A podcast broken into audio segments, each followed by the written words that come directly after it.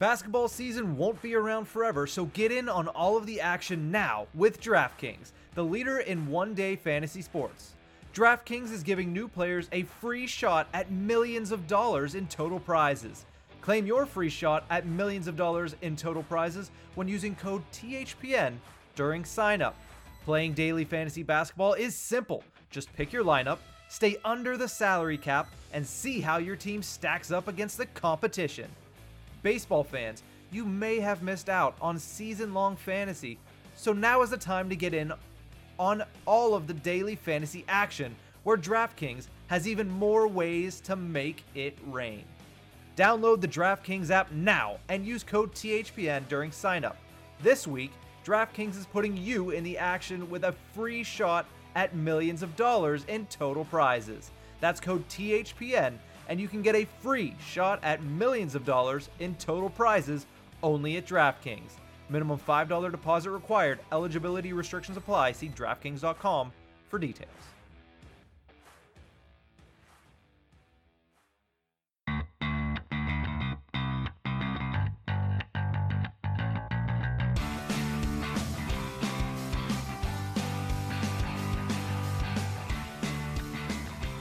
Hello, hello, and welcome to the Tip of the Iceberg podcast, brought to you as always by the Hockey Podcast Network. My name is Nick Berlansky, and for the second straight episode, I'm starting out by flying solo. This time I will be flying solo throughout the duration of the episode here. Horwat is on his way back at the moment from sunny Florida. I hope he had a very good vacation. So that means for one more episode, it will be me riding solo talking about the first place Pittsburgh Penguins. It's nice waking up on a Monday morning. It's easier waking up on a Monday morning knowing the Pittsburgh Penguins sit atop the Mass Mutual East Division. What we're going to do in this episode is I'll talk about how they got there. The last three games since our latest episode last Thursday, episode 40, featuring Hunter Hodes of the Locked On Penguins podcast. If you haven't yet, go back and listen to the interview we did with him. It is a fun interview, it is a great interview, and it is one of the more fun times I've had on the podcast. I always say that, but I always love having the guests on. So I'm excited for the next couple of guests that are going to be on. I know the fans and the listeners will enjoy it as well. But let's get started with this episode because after the last one, the Penguins had two more games against the New Jersey Devils. I'm not going to really talk about those games very much because of how big the game on Sunday was against the Boston Bruins. So we'll talk a lot more about those Bruins games and the matchups against the Devils, but going into Thursday, the Penguins were coming off of that 7 to 6 win where they gave up 6 goals in the third period. A crazy win, a win that if you're a Pittsburgh Penguins fan, you're not exactly happy with. So, we were all ready for the response by the Pittsburgh Penguins, whether it was going to be a good response or if it was going to be a lackluster response. And luckily, the Penguins on Thursday had a great response, and they responded with a 5 to 1 win over the New Jersey Devils on home ice. I mean, it started really early.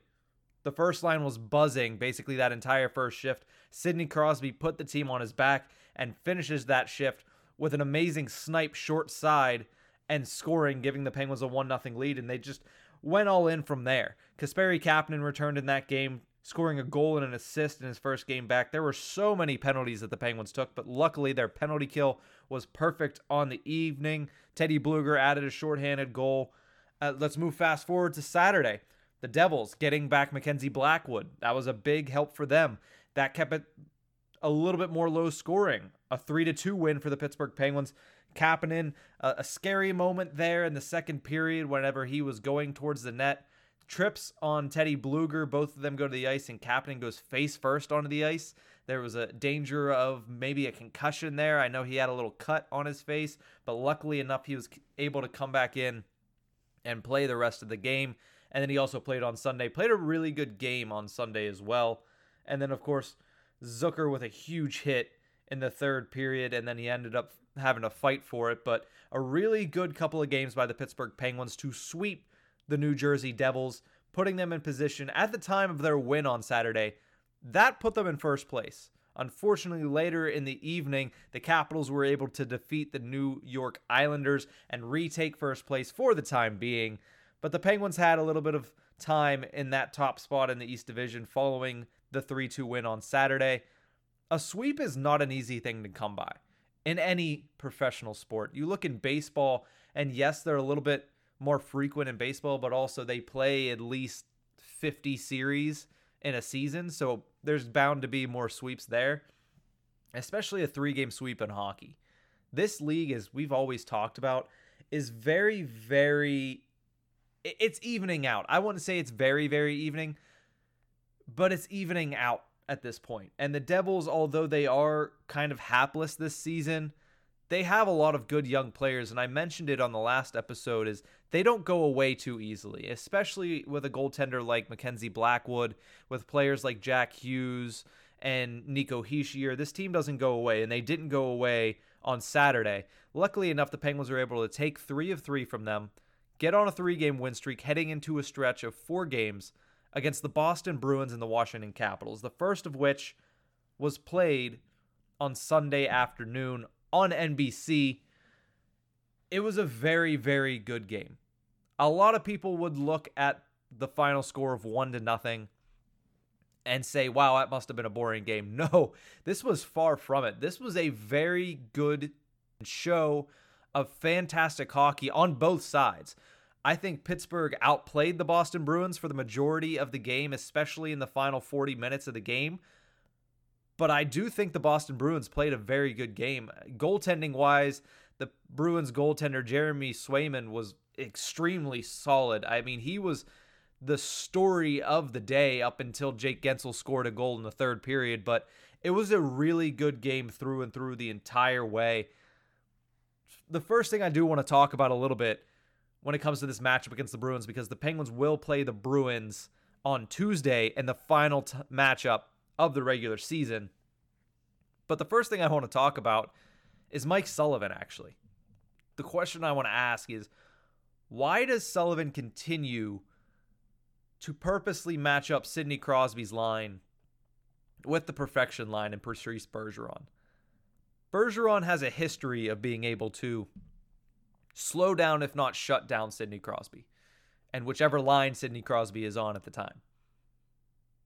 Yet, when you have home ice advantage, part of the advantage is being able to have last change, being able to kind of make more matchups that you want, desirable matchups. Yet, Sullivan continues to put Crosby up against that Bergeron line. And yes, there is something to be said about the top lines always going up against each other. And sometimes there's even complaints that we want to see that more often. We want to see Ovi and Sid on the ice every single shift against each other. We want to see Claude Giroux against Sidney Crosby. Maybe not anymore, but uh, years earlier, maybe we wanted to see that as the matchup on the ice every time. Maybe whenever we see the Oilers and the Penguins play, we want to see McDavid and Crosby every shift that they play, they play against each other. So it's good for watching, but if you're a coach like Sullivan, sometimes I just don't understand it. Yes, the Crosby line did account for the lone goal of this game, but the line that was on the other side was not the Patrice Bergeron line. So it is it is questionable. Now, part of that might be because of how defensively responsible the Penguins' first line is, and if you don't understand that, go look at their numbers. Sidney Crosby is putting up Selke type numbers this season. Jake Guentzel and Bryan Rust are equal parts defensively responsible. They're really good in their own end. And that showed in today's game because the Penguins' first line was able to kind of hold the Bergeron line in check. I did see in the first period there were a couple shifts where that line was moving. Bergeron, Pastrnak, Marchand, they were passing the puck around very well. They had some good shifts where they had good possession and they had the Crosby line hemmed into their own zone. But Crosby, Guentzel, and Rust, they were able to go out there and they were able to kind of stem the tide. Did not allow any high danger chances against Tristan Jarry. They did a really good job of protecting the net front against that first line of the Boston Bruins.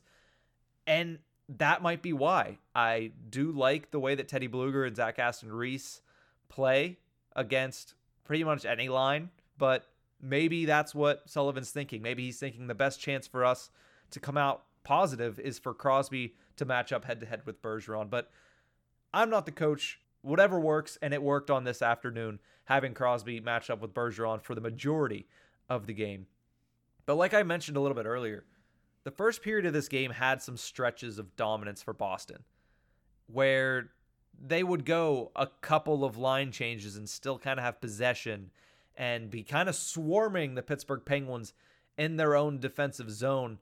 Tristan Jarry didn't really face that many stellar opportunities for the Boston Bruins because the Penguins were able to still protect the net front very well when Boston was buzzing this way. But after the first 20 minutes, the Penguins kind of controlled the game, which was very nice to see. The shots on goal were pretty even. The face-off percentage was pretty even.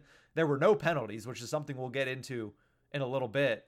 There there was one penalty late in the game, but there were no penalties through two periods of play. The first time this season that there was no penalties and no goals through two periods of play in any NHL game.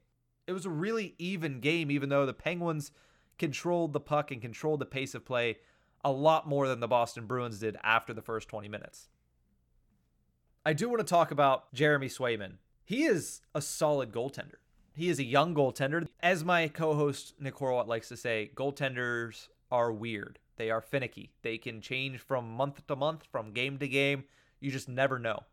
But as of right now, Jeremy Swayman is a solid goaltender for the Boston Bruins.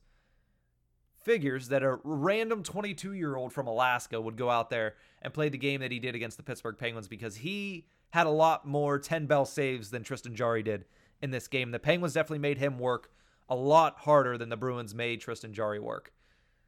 But going back and looking, Jeremy Swayman, this was his seventh career start. He had won five of the first six, and very often in those games, allowed less than two goals, or two or fewer goals, I should say.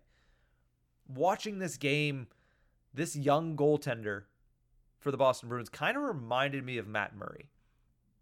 And I hate to bring up Matt Murray, mainly because this season, bringing up Matt Murray seems to just bring back up the Murray versus Jarry debate, which is not what I'm doing. But it reminds me of Matt Murray in 2016. Now Swayman is only six foot two, which is still a pretty big size for a goaltender, but I'm pretty sure, mm-hmm. and I'm going to look it up really quickly, I'm pretty sure Matt Murray is a little bit bigger than that. But he seemed like a big presence in net.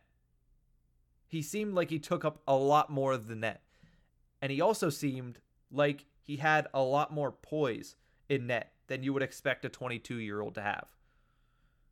He was impressive. I was very impressed with him. Matt Murray is six foot four. So, yes, a little bit shorter by a couple inches than Matt Murray. But he reminded me of Matt Murray in the way that he made some of these difficult saves look very easy. He kind of nonchalantly caught a lot of glove side pucks, which Matt Murray in 2016, if you go back and look at the playoffs and look at his early games in that season, Matt Murray did a lot of that. So the Boston Bruins, who are having trouble in net this season, Tuukka Rask can't stay healthy. Yaroslav Halak cannot stay healthy.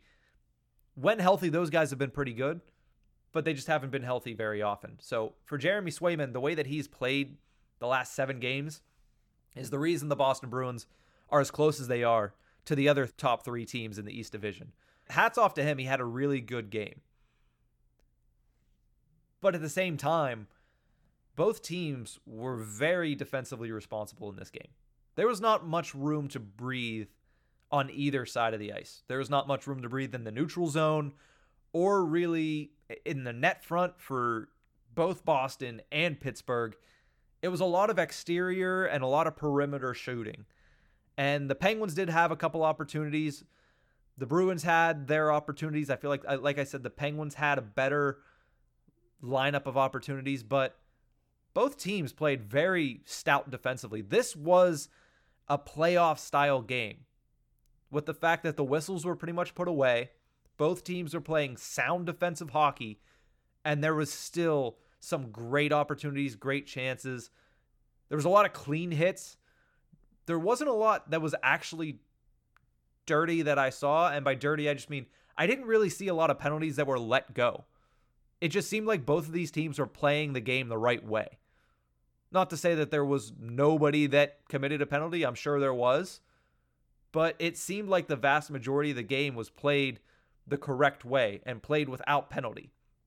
There were not a lot of goals to speak of. Usually I like to talk about goals when I'm on here by myself, but first and foremost, Jason Zucker. He's got a lot of heat in Pittsburgh Penguins land lately because he's not been putting up the numbers that we had hoped for him coming into this season, had hoped for him whenever we traded for him last year. He did have the injury, but since coming back from injury, he's found himself a spot along the same line as Jeff Carter and Jared McCann. And that line was very good again on Sunday. Controlled the puck, controlled the opportunities, played a really good game. Jason Zucker led that line on Sunday.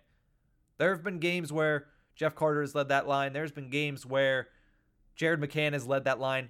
Jason Zucker led that line on Sunday. He's just snake bit.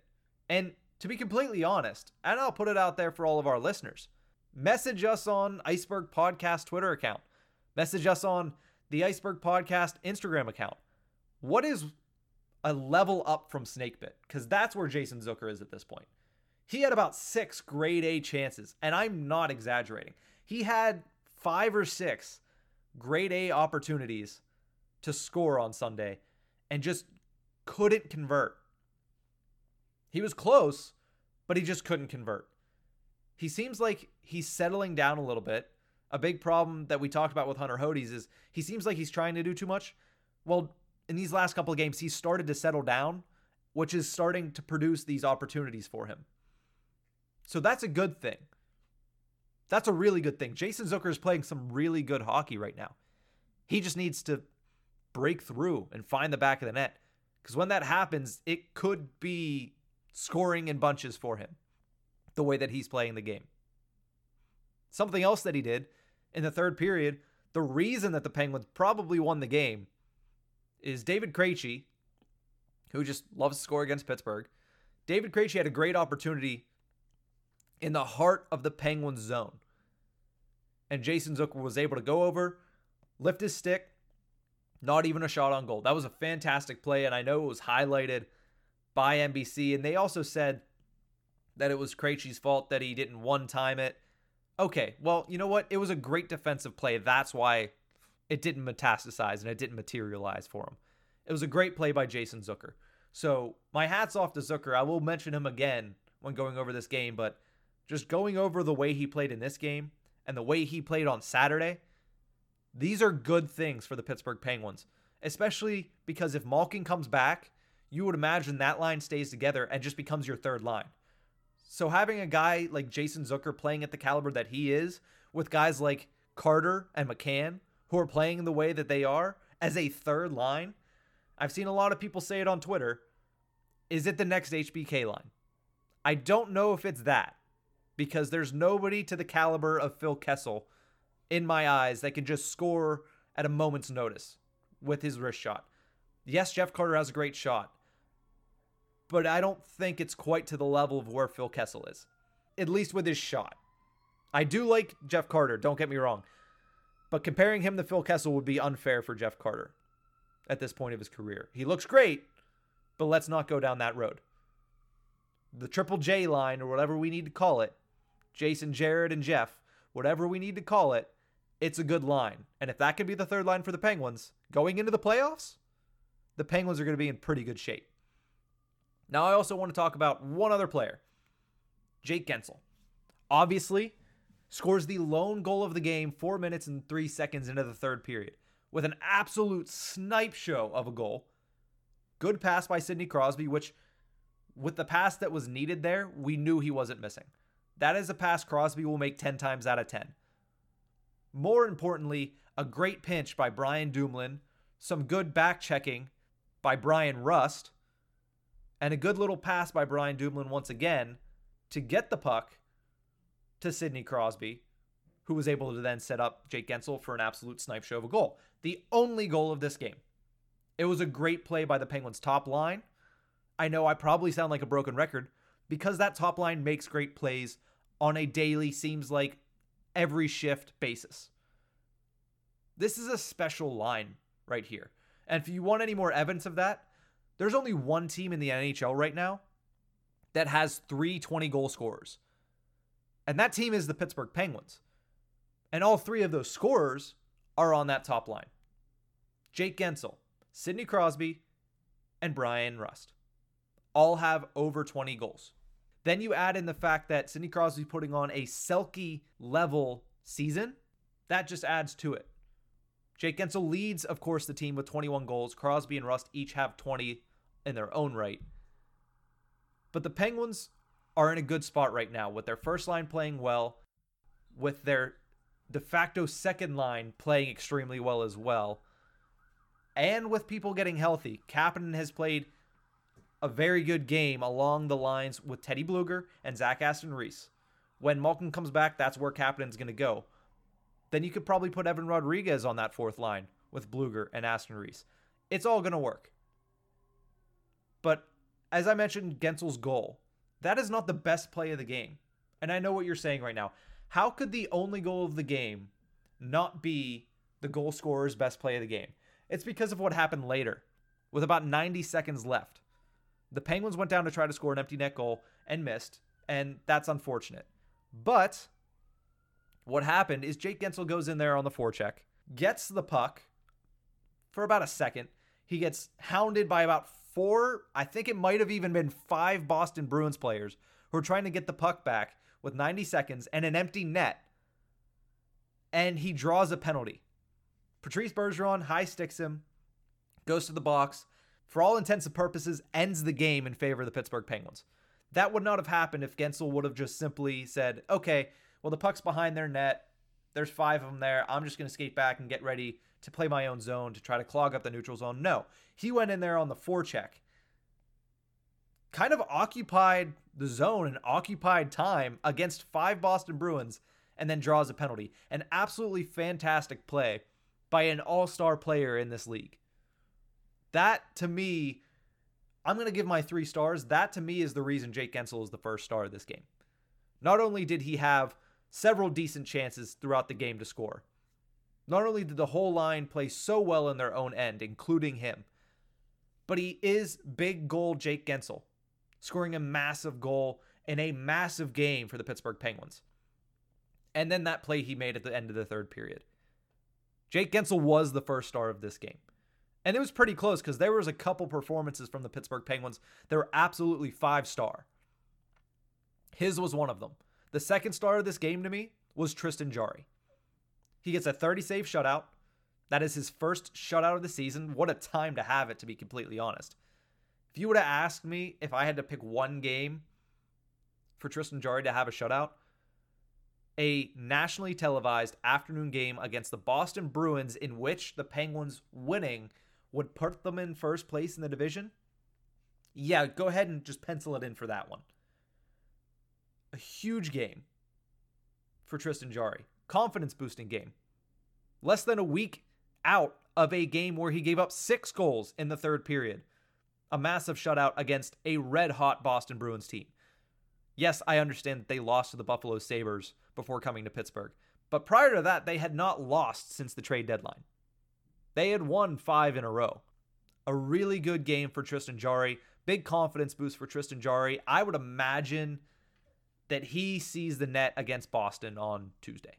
I would imagine he probably sees the net on Tuesday and Thursday against Boston and then in Washington. But I still have my third star of the game. The third star is Jason Zucker for all the reasons I mentioned earlier. He had so many great opportunities. He's going to score a goal, guys. He's going to get one eventually. And when he does, he might just start putting the puck in the back of the net every game. We're going to take a quick break. When we come back, we're going to have our pens poll to close out the show. I know it's a shorter one, but we will have a nice long episode on Thursday to make up for it. Plus, we have some content, some bonus content coming out that'll make up for it as well. But we're going to take a quick break and we'll be right back.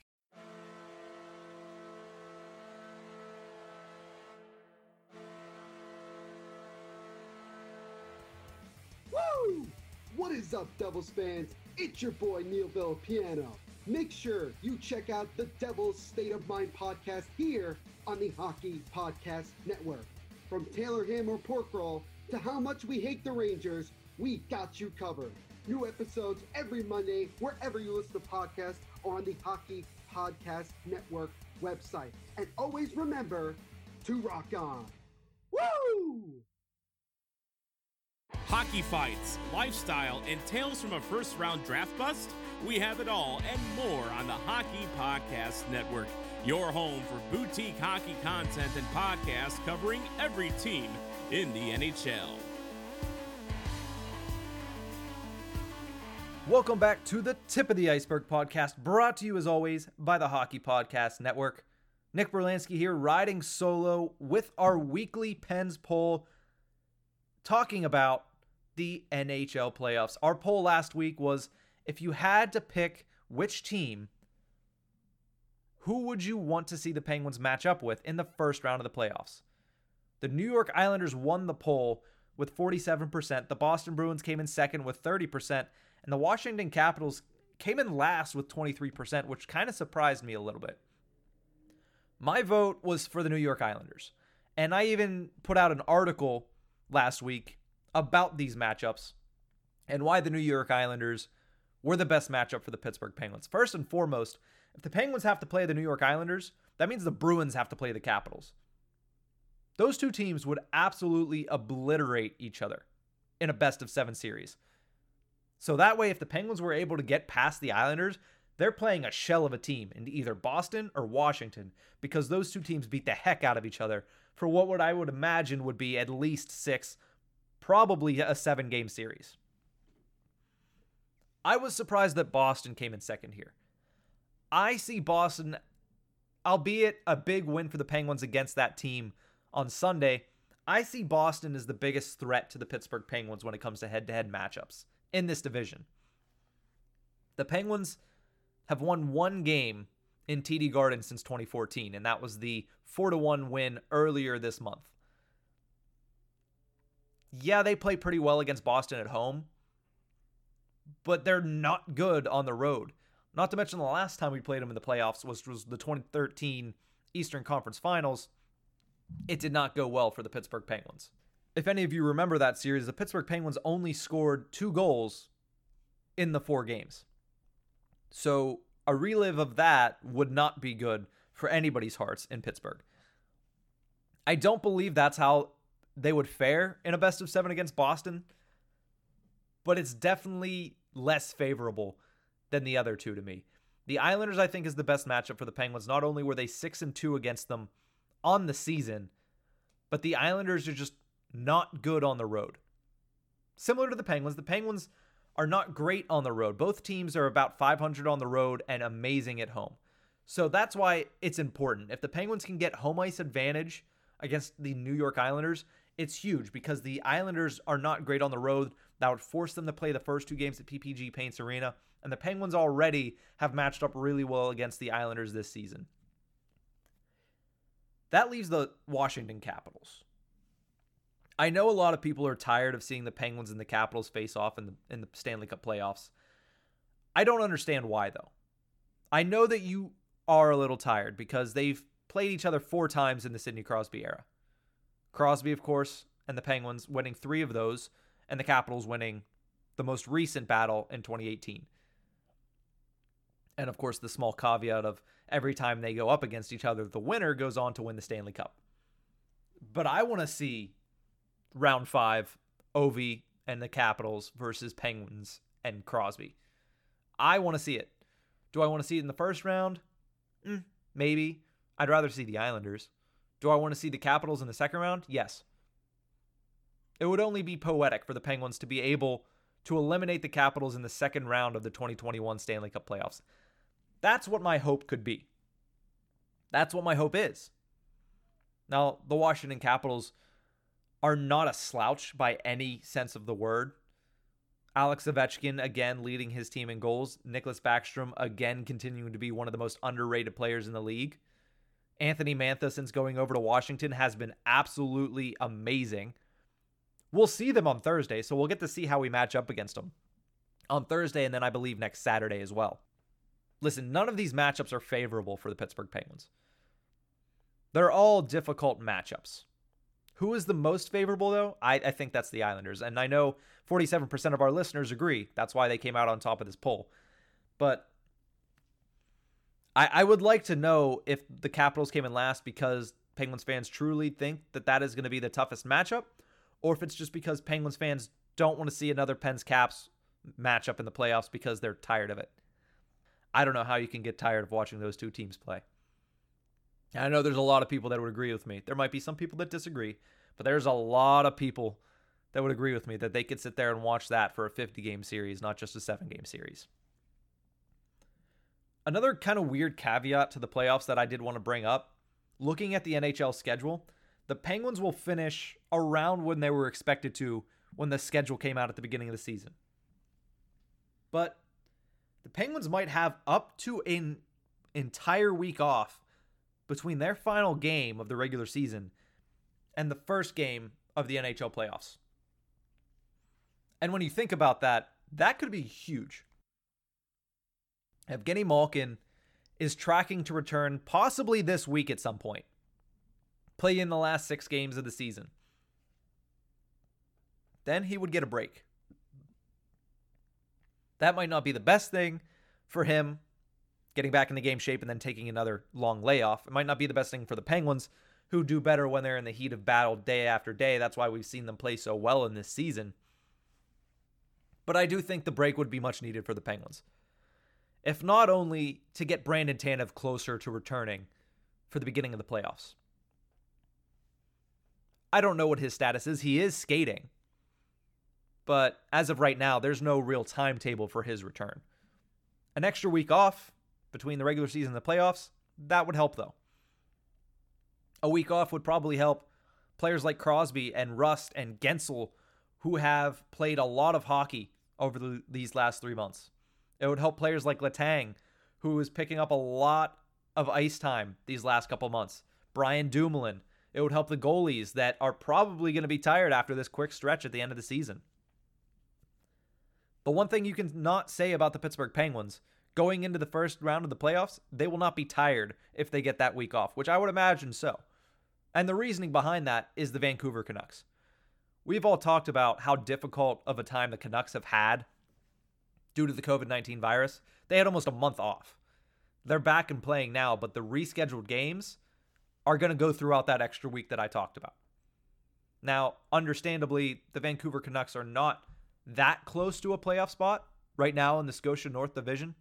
And those games are important for the Calgary Flames. They might be able to pull off the miracle and catch up to the Montreal Canadiens. So they're going to play those games. And I don't think the NHL is willing to start the playoffs until all regular season action is done. So the Pittsburgh Penguins might have a week off following the regular season heading into the playoffs. It's going to help them with their injuries. It's going to help them get a little bit of rest. You just hope that it doesn't dull the knife a little too much, is basically what I'm saying. To circle back to the Pens poll, Islanders, Bruins, Capitals, to me, it doesn't matter. It's going to be a difficult matchup either way. I would think the best matchup for the Penguins is the Islanders this season, especially if the Penguins can get home ice advantage. But they're going to see what is going to happen. It's going to be a crazy final couple weeks. We have less than 10 games remaining. The Penguins sit atop of the Mass Mutual East Division with 67 points in 49 games played. Right behind them is the Washington Capitals with 66 points in 48 games played. Then there's the Islanders with 63, Boston with 60. The Rangers mathematically, both the Rangers and the Flyers have a chance of catching the Penguins. The Flyers, I believe, would have to win out, and the Penguins would have to lose out at this point. Basically, that would be what would have to happen. The Rangers, around the same thing, they would have to win almost every single game, and the Penguins would have to lose almost every single game. So it's not clinched as of yet, but the Penguins are getting dangerously close to clinching their 15th straight postseason berth. Right now, like I said, they're in first place in the East Division. The Capitals and the Islanders will face off on Tuesday for their third of three in a row against each other. So, yes, the Penguins might get bumped out of first place, but the big thing is home ice advantage. It would be nice to finish in first place in the division, but I think the only thing of importance that should be on the Penguins' minds right now is finishing in the top two and making sure that game one of the Stanley Cup playoffs in 2021 takes place at PPG Paints Arena. And looking at the schedule the rest of the season, it's in their own hands right now. They play the Bruins again for the final time on Tuesday. Then they travel to Washington on Thursday to play the Capitals. And then again on Saturday, they play the Capitals. Then the following week is the last week of the regular season for the Pittsburgh Penguins, and they finish with four straight games against teams that are not going to be playoff teams. A back to back on Monday and Tuesday, the 3rd and the 4th of May, against the Philadelphia Flyers, who won in a shootout tonight. So, yes, they're still able to catch the Penguins. They're holding on by a thread.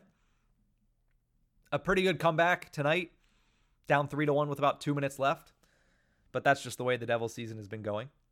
And then we'll finish off the season against Buffalo, a team who is playing a lot better hockey as of right now, but still a team that is missing a lot. They need a lot of pieces down there. So finishing off the season on home ice, Thursday, May 6th, we'll have a game, and then the last game will be Saturday, May 8th at 7 p.m. Eastern Standard Time.